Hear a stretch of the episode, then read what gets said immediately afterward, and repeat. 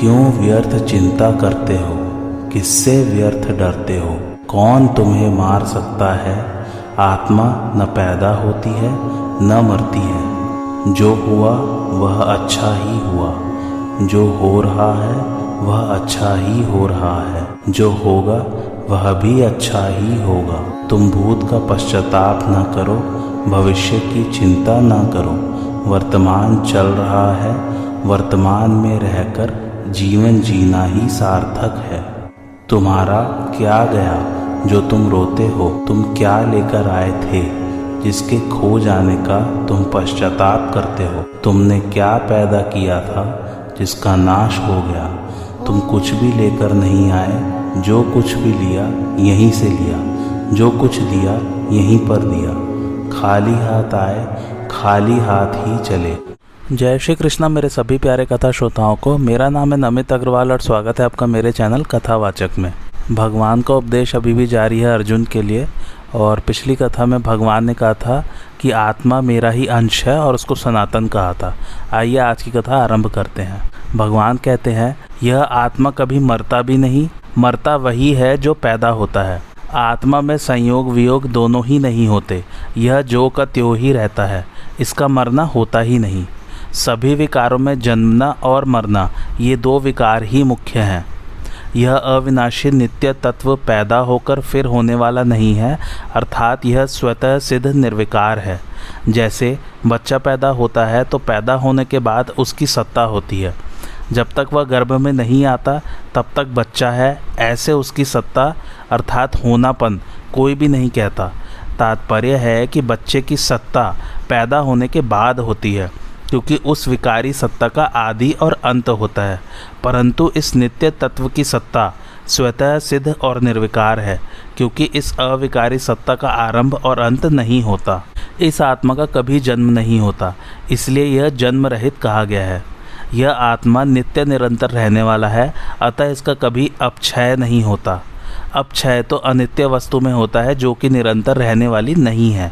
जैसे आधी उम्र बीतने पर शरीर घटने लगता है, बल क्षीण होने लगता है, इंद्रियों की शक्ति कम होने लगती है, इस प्रकार शरीर, इंद्रिया, अंतःकरण आदि का तो अपक्षय होता है, पर आत्मा का अपक्षय नहीं होता। इस नित्य तत्व में कभी किंचन मात्र भी कमी नहीं आती। यह नित्य तत्व निरंतर एक रूप एक रस रहने वाला है, इसमें अवस्था का परिवर्तन नहीं होता, अर्थात ये कभी बदलता नहीं, इसमें बदलने की योग्यता है ही नहीं। यह अविनाशी तत्व पुराण अर्थात अनादि है। यह इतना पुराना है अर्थात पुराण है कि यह कभी पैदा हुआ ही नहीं। उत्पन्न होने वाली वस्तुओं में भी देखा जाता है कि जो वस्तु पुरानी हो जाती है वह फिर बढ़ती नहीं, प्रत्युत नष्ट हो जाती है। फिर यह तो अनुत्पन्न तत्व है, इसमें बढ़ना रूप विकार कैसे हो सकता है? तात्पर्य है कि बढ़ना रूप विकार तो उत्पन्न होने वाली वस्तुओं में ही होता है, इस नित्य तत्व में नहीं।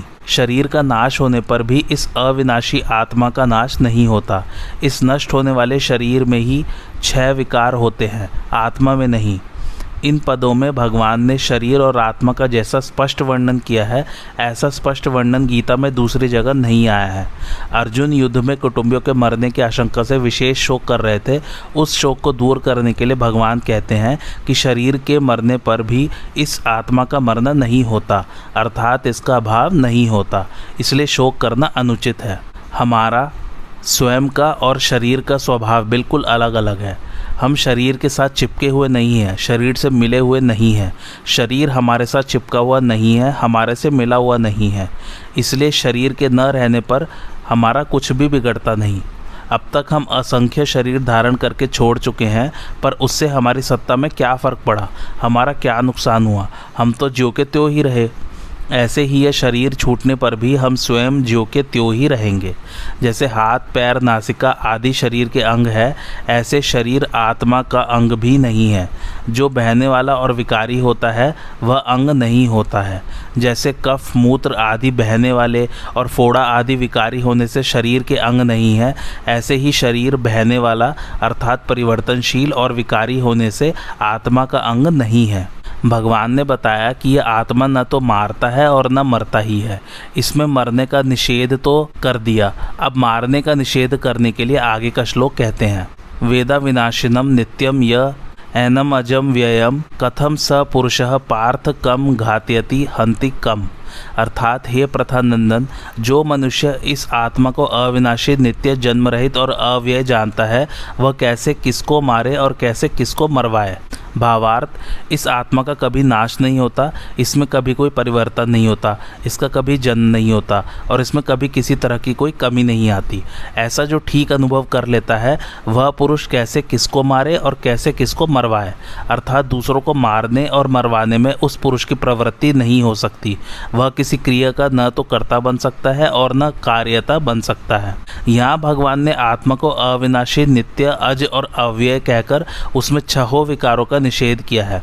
जैसे अविनाशी कहकर मृत्यु रूप विकार का, नित्य कहकर अवस्थान्तर होना और बढ़ना रूप विकार का, अज कहकर जन्म होना और जन्म के बाद होने वाली सत्ता रूप विकार का तथा अव्यय कहकर क्षय रूप विकार का निषेध किया है। आत्मा में किसी भी क्रिया से किंचित मात्र भी कोई विकार नहीं होता। इन पदों में आत्मा के कर्ता और कर्म बनने का ही निषेध करना था, तो फिर यहाँ करने न करने की बात न कहकर मरने मारने की बात क्यों कही। इसका उत्तर है कि युद्ध का प्रसंग होने से यहाँ यह कहना जरूरी है कि आत्मा युद्ध में मारने वाला नहीं बनता, क्योंकि इसमें कर्तापन नहीं है। जब आत्मा मारने वाला अर्थात कर्ता नहीं बन सकता, तब यह मरने वाला अर्थात क्रिया का विषय अर्थात कर्म भी कैसे बन सकता है। तात्पर्य यह है कि आत्मा किसी भी क्रिया का कर्ता और कर्म नहीं बनता, अतः मरने मारने में शोक नहीं करना चाहिए। प्रत्युत शास्त्र की आज्ञा के अनुसार प्राप्त कर्तव्य कर्म का पालन करना चाहिए। उत्पन्न होने वाली वस्तु तो स्वतः मिटती है, उसको मिटाना नहीं पड़ता, पर जो वस्तु उत्पन्न नहीं होती वह कभी मिटती ही नहीं। हमने 84 लाख शरीर धारण किए, पर कोई भी शरीर हमारे साथ नहीं रहा और हम किसी भी शरीर के साथ नहीं रहे, किंतु हम ज्यों के त्यों अलग रहे। यह जानने की विवेक शक्ति उन शरीरों में नहीं थी, प्रत्युत इस मनुष्य शरीर में ही है। अगर हम इसको नहीं जानते तो भगवान के दिए विवेक का निरादर करते हैं।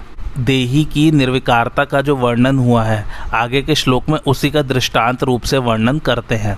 मैं यहाँ जितने भी बार कहता हूँ देही, शरीरी, ये सब आत्मा के ही पर्यायवाची हैं।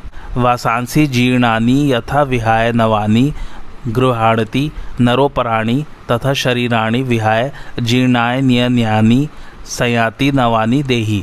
अर्थात मनुष्य जैसे पुराने कपड़ों को छोड़कर दूसरे नए कपड़े धारण कर लेता है, ऐसे ही देही पुराने शरीरों को छोड़कर दूसरे नए शरीरों में चला जाता है। भावार्थ, देहांतर की प्राप्ति के विषय में धीर पुरुष शोक नहीं करते। देहांतर का अर्थ आपको याद होगा, एक शरीर छोड़कर दूसरे शरीर में प्रवेश करना। अब उसी बात को उदाहरण देकर स्पष्ट रूप से कह रहे हैं कि जैसे पुराने कपड़ों के परिवर्तन पर मनुष्य को शोक नहीं होता, ऐसे ही शरीरों के परिवर्तन पर भी शोक नहीं होना चाहिए। जैसे मनुष्य पुराने कपड़ों को छोड़कर दूसरे नए कपड़ों को धारण करता है, ऐसे ही यह देही पुराने शरीरों को छोड़कर दूसरे नए शरीरों को धारण करता है। पुराना शरीर छोड़ने को मरना कह देते हैं और नया शरीर धारण करने को जन्मना कह देते हैं। जब तक प्रकृति के साथ संबंध रहता है, तब तक यह देही पुराने शरीरों को छोड़कर कर्मों के अनुसार या अंतकालीन चिंतन के अनुसार नए नए शरीरों को प्राप्त होता रहता है। जब तक आत्मा को अपने वास्तविक स्वरूप का यथार्थ बोध नहीं होता, तब तक यह आत्मा अनंत काल तक शरीर धारण करता ही रहता है। आज तक इसने कितने शरीर धारण किए हैं, इसकी गिनती भी संभव नहीं है। यहाँ श्लोक के पूर्वार्ध में तो जीर्ण कपड़ों की बात कही है और उत्तरार्ध में जीर्ण शरीरों की। जीर्ण कपड़ों का दृष्टांत शरीरों में कैसे लागू होगा? कारण कि शरीर तो बच्चों और जवानों के भी मर जाते हैं, केवल बूढ़ों के जीर्ण शरीर मर जाते हो यह बात तो है नहीं। इसका उत्तर यह है कि शरीर तो आयु समाप्त होने पर ही मरता है और आयु समाप्त होना ही शरीर का जीर्ण होना है। विवेक विचार पूर्वक देखा जाए तो आयु प्रतिक्षण समाप्त हो रही है, अर्थात शरीर प्रतिक्षण जीर्ण हो रहा है, प्रतिक्षण मर रहा है। यह एक क्षण भी स्थिर नहीं है।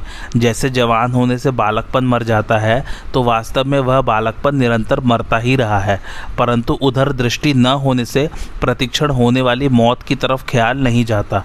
यही वास्तव में बेहोशी है। शरीर चाहे बच्चों का हो, चाहे जवानों का हो, चाहे वृद्धों का हो, आयु समाप्त होने पर वे सब जीर्ण ही कहलाएंगे। जैसे मनुष्य पुराने कपड़ों को छोड़कर नए कपड़े धारण कर लेता है, वैसे ही यह देही पुराने शरीरों को छोड़कर नए शरीरों में चला जाता है। यहाँ एक शंका होती है, जैसे कुमार, युवा और वृद्ध अवस्थाएं अपने आप होती हैं, वैसे ही देहांतर की प्राप्ति अपने आप होती है। परंतु पुराने कपड़ों को छोड़ने में और नए कपड़े धारण करने में तो मनुष्य की स्वतंत्रता है, पर पुराने शरीरों को छोड़ने में और नए शरीर धारण करने में देही की स्वतंत्रता नहीं है। इसका समाधान है कि यहाँ भगवान का तात्पर्य स्वतंत्रता परतंत्रता की बात कहने में नहीं है, प्रत्युत शरीर के वियोग से होने वाले शोक को मिटाने में है। जैसे पुराने कपड़ों को छोड़कर नए कपड़े धारण करने पर भी धारण करने वाला मनुष्य वही रहता है, वैसे ही पुराने शरीरों को छोड़कर नए शरीरों में चले जाने पर भी देही जीवों का त्यो निर्लिप्त रूप से रहता है, अतः शोक करने की कोई बात है ही नहीं।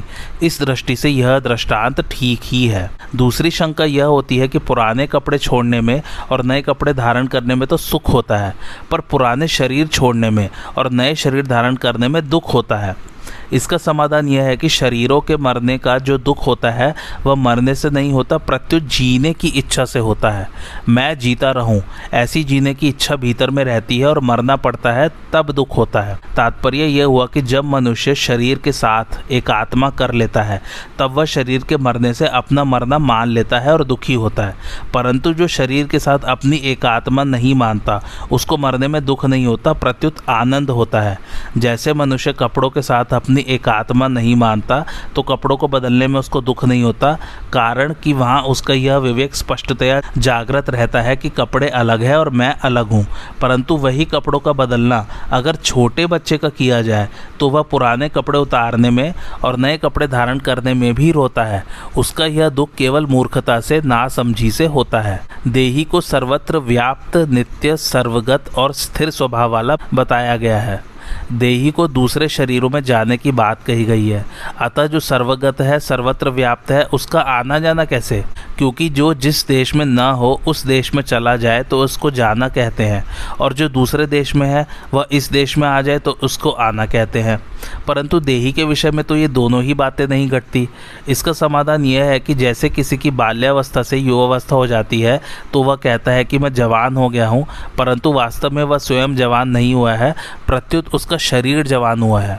इसलिए बाल्यावस्था में जो वह था युवावस्था में भी वह वही है, परंतु शरीर से तादात्म्य मानने के कारण वह शरीर के परिवर्तन को अपने में आरोपित कर लेता है।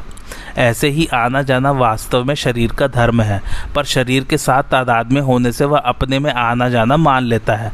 अतः वास्तव में देही का कहीं भी आना जाना नहीं होता, केवल शरीरों के तादात्म्य के कारण उसका आना जाना प्रतीत होता है। अब यह प्रश्न होता है कि अनादिकाल से जो जन्म मरण चला आ रहा है उसमें कारण क्या है? कर्मों की दृष्टि से तो शुभाशुभ कर्मों का फल भोगने के लिए जन्म मरण होता है, ज्ञान की दृष्टि से अज्ञान के कारण जन्म मरण होता है, और भक्ति की दृष्टि से भगवान के विमुखता के कारण जन्म मरण होता है। इन तीनों में भी मुख्य कारण है कि भगवान ने जीव को जो स्वतंत्रता दी है उसका दुरुपयोग करने से ही जन्म मरण हो रहा है। अब वह जन्म मरण मिटे कैसे? मिली हुई स्वतंत्रता का सदुपयोग करने से जन्म मरण मिट जाएगा।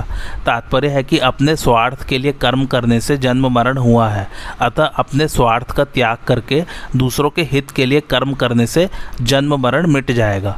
अपनी जानकारी का अनादर करने से जन्म मरण हुआ है, अतः अपनी जानकारी का आदर करने से जन्म मरण मिट जाएगा। अपनी जानकारी का अनादर करने का तात्पर्य है कि हम जितना जानते हैं उसके अनुसार कार्य न करना।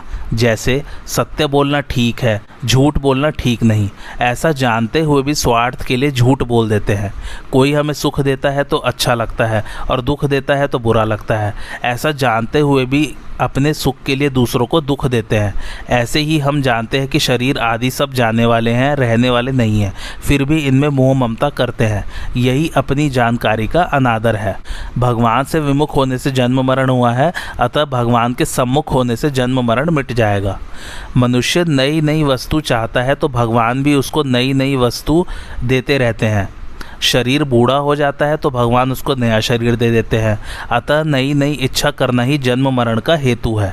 नई नई इच्छा करने वाले को अनंत काल तक नई नई वस्तु मिलती ही रहेगी। मनुष्य में एक इच्छा शक्ति है, एक प्राण शक्ति है। इच्छा शक्ति के रहते हुए प्राण शक्ति नष्ट हो जाती है, तब नया जन्म होता है। अगर इच्छा शक्ति न रहे तो प्राण शक्ति नष्ट होने पर भी पुनः जन्म नहीं होता। कोई भी दृष्टांत केवल एक अंश में घटता है, सर्वथा नहीं घटता।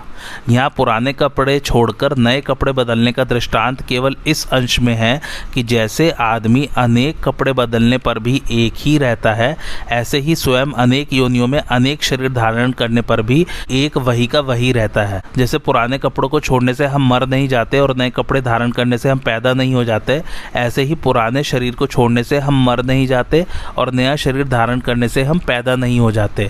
तात्पर्य है कि शरीर मरता है, हम नहीं मरते।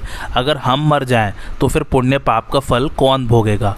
अन्य योनियों में कौन जाएगा? बंधन किसका होगा? मुक्त कौन होगा? पहले दृष्टांत रूप से आत्मा की निर्विकारता का वर्णन करके अब आगे के 3 श्लोकों में उसी का प्रकारांतर से वर्णन करते हैं।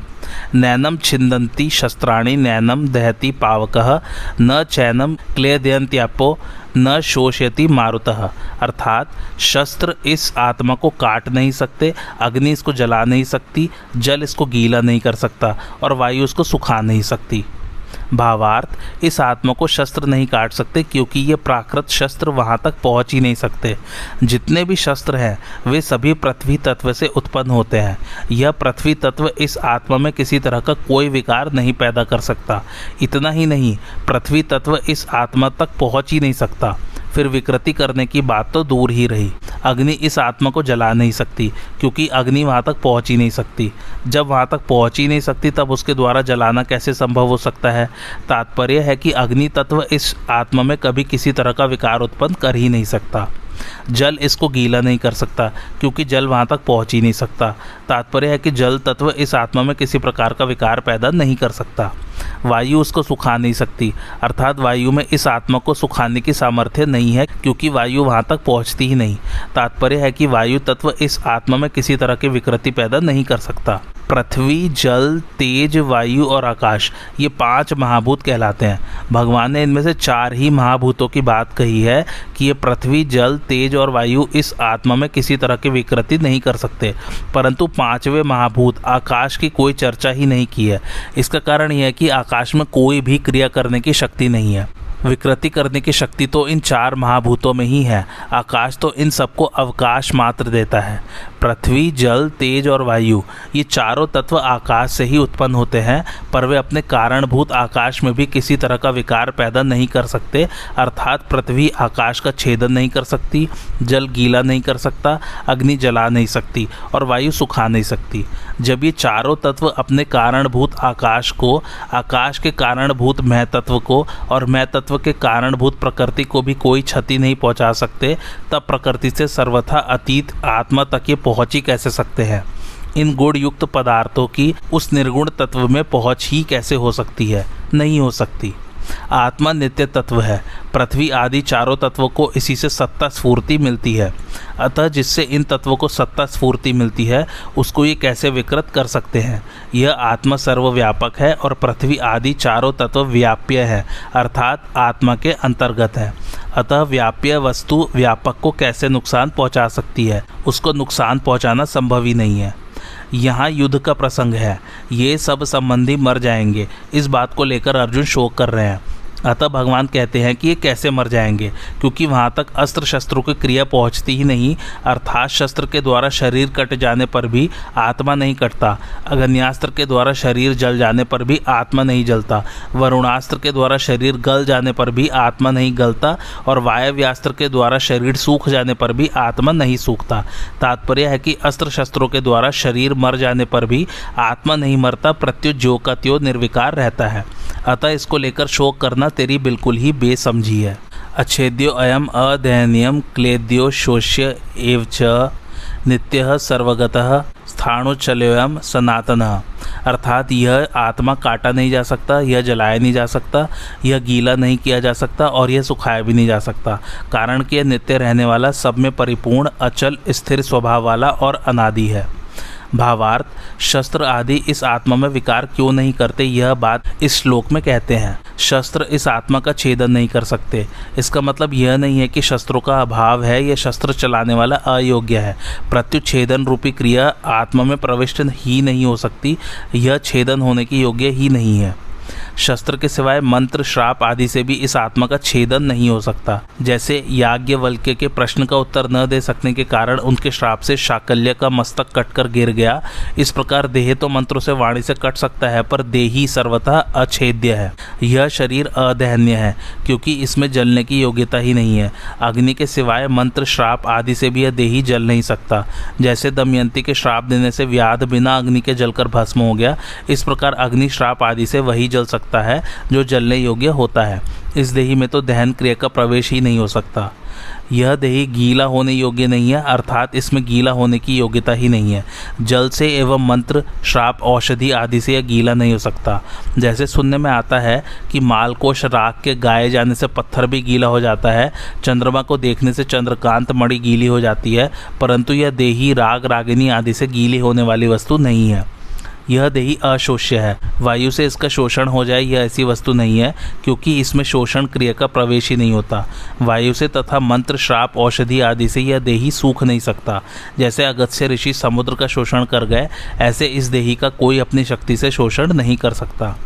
अर्जुन नाश की संभावना को लेकर शोक कर रहे थे, इसलिए आत्मा को अच्छेद्य, अदहनीय, अक्लेद्य और अशोष्य कहकर भगवान जोर देकर कहते हैं कि यह आत्मा तो ऐसा ही है, इसमें किसी भी क्रिया का प्रवेश नहीं होता, अतः यह आत्मा शोक करने योग्य है ही नहीं। यह देही नित्य निरंतर रहने वाला है, यह किसी काल में नहीं था और किसी काल में नहीं रहेगा, ऐसी बात नहीं है, किंतु यह सब काल में नित्य निरंतर ज्यों का त्यों रहने वाला है। यह देही सब काल में ज्यों का त्यों ही रहता है, तो यह किसी देश में रहता होगा। इसके उत्तर में कहते हैं कि यह देही संपूर्ण व्यक्ति, वस्तु, शरीर आदि में एक रूप से विराजमान है। यह सर्वगत है, तो यह कहीं आता जाता भी होगा। इस पर कहते हैं कि यह देही स्थिर स्वभाव वाला है, अर्थात इसमें कभी यहाँ और कभी वहाँ इस प्रकार आने जाने की क्रिया नहीं है। यह स्थिर स्वभाव वाला है, कहीं आता जाता नहीं, यह बात ठीक है, पर इसमें कंपन तो होता होगा। जैसे वृक्ष एक जगह ही रहता है, कहीं भी आता जाता नहीं है, पर वह एक जगह रहता हुआ ही हिलता है, ऐसे ही इस देही में भी हिलने की क्रिया होती होगी। इसके उत्तर में कहते हैं कि यह देही स्थाणु है, अर्थात इसमें हिलने की क्रिया नहीं है। यह देही अचल है, स्थाणु है, यह बात तो ठीक है, पर यह कभी पैदा भी होता होगा। इस पर कहते हैं कि यह सनातन है, अनादि है, सदा से है, यह किसी समय नहीं था, ऐसा संभव ही नहीं है। जैसे शरीर संसार में बैठा हुआ है, ऐसे हम शरीर में बैठे हुए नहीं हैं। शरीर के साथ हमारा मिलन कभी हुआ ही नहीं है, ही नहीं होगा, ही नहीं हो सकता, ही नहीं। शरीर हमारे से बहुत दूर है, परंतु कामना, ममता, तादात्म्य के कारण हमें शरीर के साथ एकता प्रतीत होती है। वास्तव में आत्मा को शरीर की जरूरत ही नहीं है, शरीर के बिना भी आत्मा मौज से रहता है।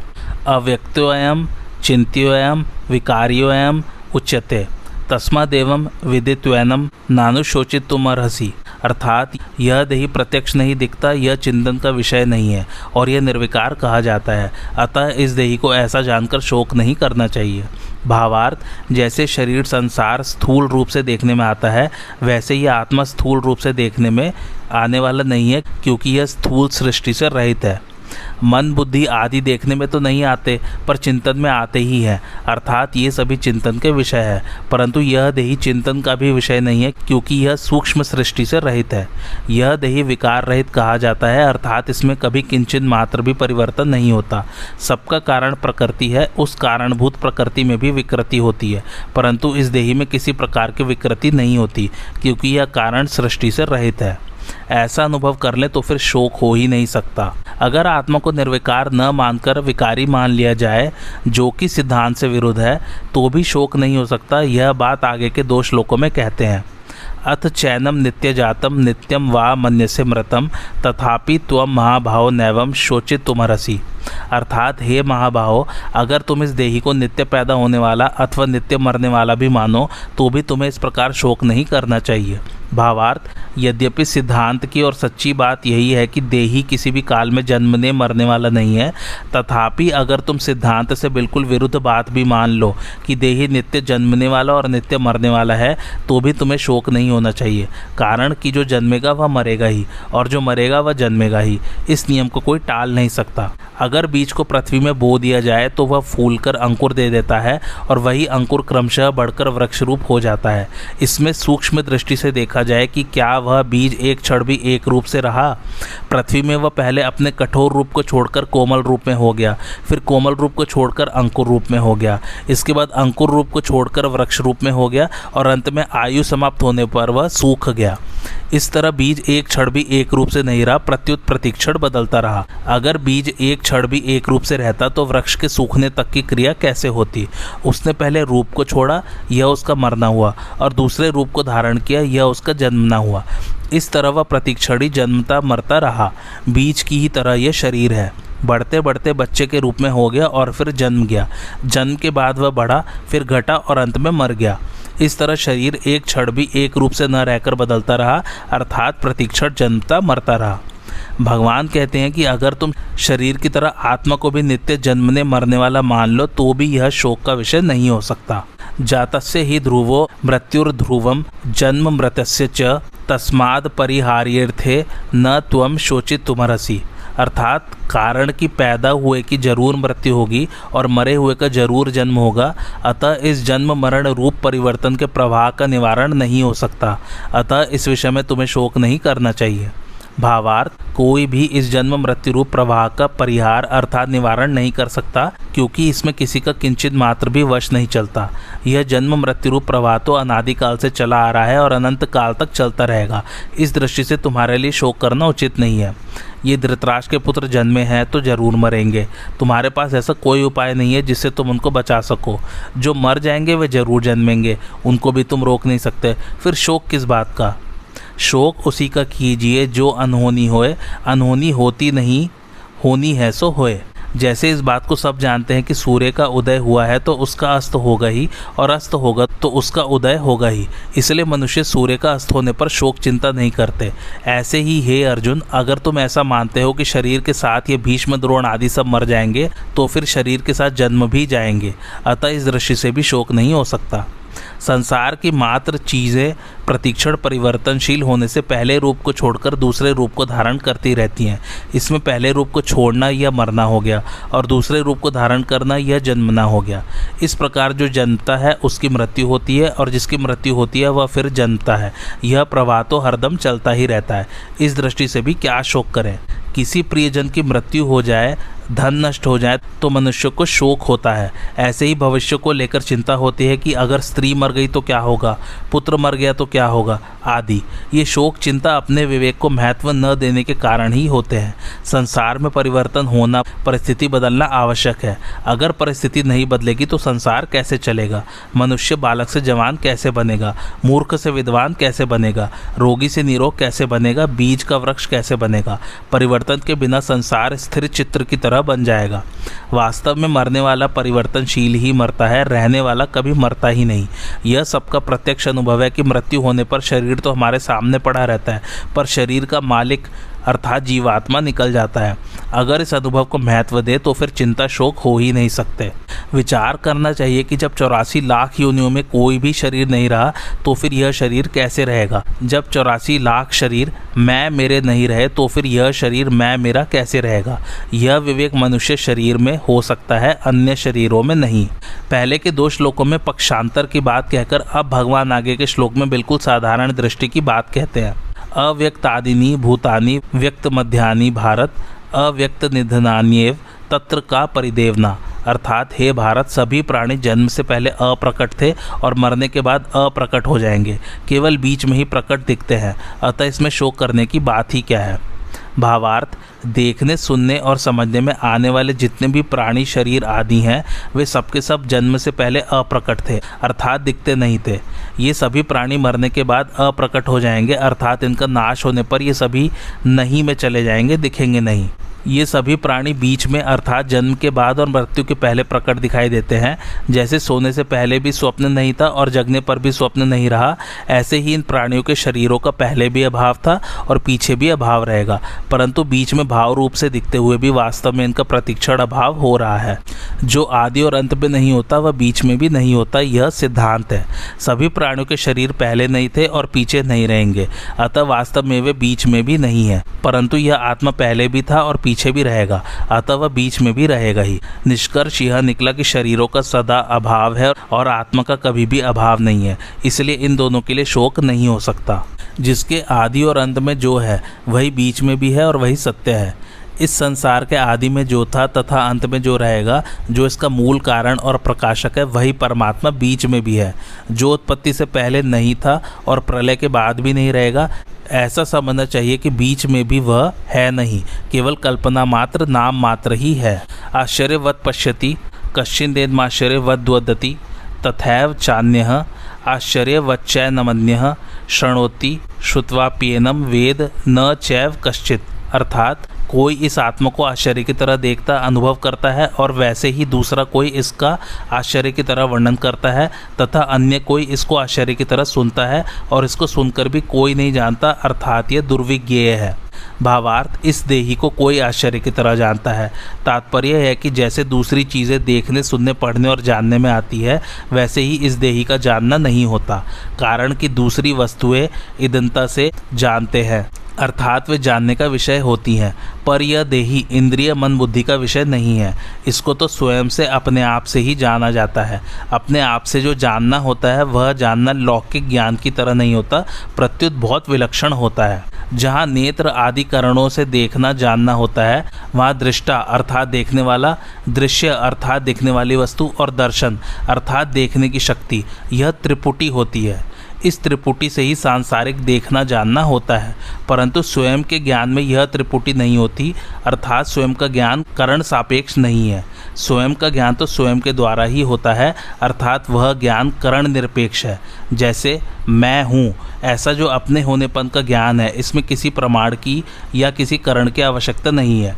इस अपने होनेपन को इदंता से अर्थात दृश्य रूप से नहीं देख सकते, इसका ज्ञान अपने आप को ही होता है। यह ज्ञान इंद्रियजन्य या बुद्धिजन्य नहीं है, इसलिए स्वयं को, अपने आप को जानना आश्चर्य की तरह होता है। जैसे अंधेरे कमरे में हम किसी चीज़ को लाने जाते हैं तो हमारे साथ प्रकाश भी चाहिए और नेत्र भी चाहिए, अर्थात उस अंधेरे कमरे में प्रकाश की सहायता से हम उस चीज़ को नेत्रों से देखेंगे तब उसको लाएंगे। परंतु कहीं दीपक जल रहा है और हम उस दीपक को देखने जाएंगे तो उस दीपक को देखने के लिए हमें दूसरे दीपक की आवश्यकता नहीं पड़ेगी, क्योंकि दीपक स्वयं प्रकाश है, वह अपने आप को स्वयं ही प्रकाशित करता है। ऐसे ही अपने स्वरूप को देखने के लिए किसी दूसरे प्रकाश की आवश्यकता नहीं है, क्योंकि यह देही स्वयं प्रकाश है, अतः यह अपने आप से ही अपने आप को जानता है। स्थूल, सूक्ष्म और कारण, ये तीन शरीर है। अन्न जल से बना हुआ स्थूल शरीर है, यह स्थूल शरीर इंद्रियों का विषय है। इस स्थूल शरीर के भीतर 5 ज्ञानेंद्रिया, 5 कर्मेंद्रिया, 5 प्राण, मन और बुद्धि, इन 17 तत्वों से बना हुआ सूक्ष्म शरीर है। यह सूक्ष्म शरीर इंद्रियों का विषय नहीं है, प्रत्युत बुद्धि का विषय है। जो बुद्धि का भी विषय नहीं है, जिसमें प्रकृति स्वभाव रहता है, वह कारण शरीर है। इन तीनों शरीरों पर विचार किया जाए तो यह स्थूल शरीर मेरा स्वरूप नहीं है, क्योंकि यह प्रतिक्षण बदलता है और जानने में आता है। सूक्ष्म शरीर भी बदलता है और जानने में आता है, अतः यह भी मेरा स्वरूप नहीं है। कारण शरीर प्रकृति स्वरूप है, पर देही स्वरूप प्रकृति से भी अतीत है, अतः कारण शरीर भी मेरा स्वरूप नहीं है। यह देही जब प्रकृति को छोड़कर अपने स्वरूप में स्थित हो जाता है, तब यह अपने आप से अपने आप को जान लेता है। यह जानना सांसारिक वस्तुओं को जानने की अपेक्षा सर्वथा विलक्षण होता है। यहाँ भगवान ने कहा है कि अपने आप का अनुभव करने वाला कोई एक ही होता है। कोई एक मनुष्य ही मेरे को तत्व से जानता है। ऐसा मालूम होता है कि इस अविनाशी तत्व को जानना बड़ा कठिन है, दुर्लभ है, परंतु वास्तव में ऐसी बात नहीं है। इस तत्व को जानना कठिन नहीं है, दुर्लभ नहीं है, प्रत्युत इस तत्व को सच्चे हृदय से जानने वाले की, इस तरफ लगने वाले की कमी है। यह कमी जानने की जिज्ञासा कम होने के कारण ही है। ऐसे ही दूसरा पुरुष इस देही का आश्चर्य की तरह वर्णन करता है, क्योंकि यह तत्व वाणी का विषय नहीं है। जिससे वाणी भी प्रकाशित होती है, वह वाणी उसका वर्णन कैसे कर सकती है। जो महापुरुष इस तत्व का वर्णन करता है, वह तो शाखा चंद्र न्याय की तरह वाणी से इसका केवल संकेत ही करता है, जिससे सुनने वाले का इधर लक्ष्य हो जाए। अतः इसका वर्णन आश्चर्य की तरह ही होता है। जितने जानने वाले हैं उनमें वर्णन करने वाला कोई एक ही होता है, कारण कि सबके सब अनुभवी तत्वज्ञ महापुरुष उस तत्व का विवेचन करके सुनने वाले को उस तत्व तक नहीं पहुंचा सकते, उसकी शंकाओं का, तर्कों का पूरी तरह समाधान करने की क्षमता नहीं रखते। दूसरा कोई इस देही को आश्चर्य की तरह सुनता है। तात्पर्य है कि सुनने वाला शास्त्रों की, लोक लोकांतरों की जितनी बातें सुनता आया है, उन सब बातों से इस देही की बात विलक्षण मालूम देती है, कारण कि दूसरा जो कुछ सुना है वह सबका सब इंद्रिया मन बुद्धि आदि का विषय है, परंतु यह देही इंद्रियों आदि का विषय नहीं है, प्रत्युत यह इंद्रियों आदि के विषय को प्रकाशित करता है। अतः इस देही की विलक्षण बात वह आश्चर्य की तरह सुनता है। इसको सुन करके भी कोई नहीं जानता। इसका तात्पर्य यह नहीं है कि उसने सुन लिया तो अब वह जानेगा ही नहीं। इसका तात्पर्य यह है कि केवल सुन करके अर्थात सुनने मात्र से इसको कोई भी नहीं जान सकता। सुनने के बाद जब वह स्वयं उसमें स्थित होगा तब वह अपने आप से ही अपने आप को जानेगा। यहाँ कोई कहे कि शास्त्रों और गुरुजनों से सुनकर ज्ञान तो होता ही है, फिर यह सुन करके भी कोई नहीं जानता, ऐसा कैसे कहा गया है? इस विषय पर थोड़ी गंभीरता से विचार करके देखें कि शास्त्रों पर श्रद्धा स्वयं शास्त्र नहीं कराते और गुरुजनों पर श्रद्धा स्वयं गुरुजन नहीं कराते, किंतु साधक स्वयं ही शास्त्र और गुरु पर श्रद्धा विश्वास करता है, स्वयं ही उनके सम्मुख होता है। अगर स्वयं के सम्मुख हुए बिना ही ज्ञान हो जाता तो आज तक भगवान के बहुत अवतार हुए हैं, बड़े बड़े जीवन मुक्त महापुरुष हुए हैं, उनके सामने कोई अज्ञानी रहना ही नहीं चाहिए था, अर्थात सबको तत्व ज्ञान हो जाना चाहिए था, पर ऐसा देखने में नहीं आता। श्रद्धा विश्वास पूर्वक सुनने से स्वरूप में स्थित होने में सहायता तो जरूर मिलती है, पर स्वरूप में स्थित स्वयं ही होता है। अतः उपर्युक्त पदों का तात्पर्य तत्व ज्ञान को असंभव बताने में नहीं, प्रत्युत उसे करण निरपेक्ष बताने में है। मनुष्य किसी भी रीति से तत्व को जानने का प्रयत्न क्यों न करे, पर अंत में अपने आप से ही अपने आप को जानेगा। श्रवण मनन आदि साधन तत्व के ज्ञान में परंपरागत साधन माने जा सकते हैं, पर वास्तविक बोध करण निरपेक्ष अपने आप से ही होता है। अपने आप से अपने आप को जानना क्या होता है? एक होता है करना, एक होता है देखना और एक होता है जानना। करने में कर्मेंद्रियों की, देखने में ज्ञानेंद्रियों की और जानने में स्वयं की मुख्यता होती है। ज्ञानेंद्रियों के द्वारा जानना नहीं होता, प्रत्युत देखना होता है, जो कि व्यवहार में उपयोगी है। स्वयं के द्वारा जो जानना होता है वह दो तरह का होता है, एक तो शरीर संसार के साथ मेरी सदा भिन्नता है और दूसरा परमात्मा के साथ मेरी सदा अभिन्नता है।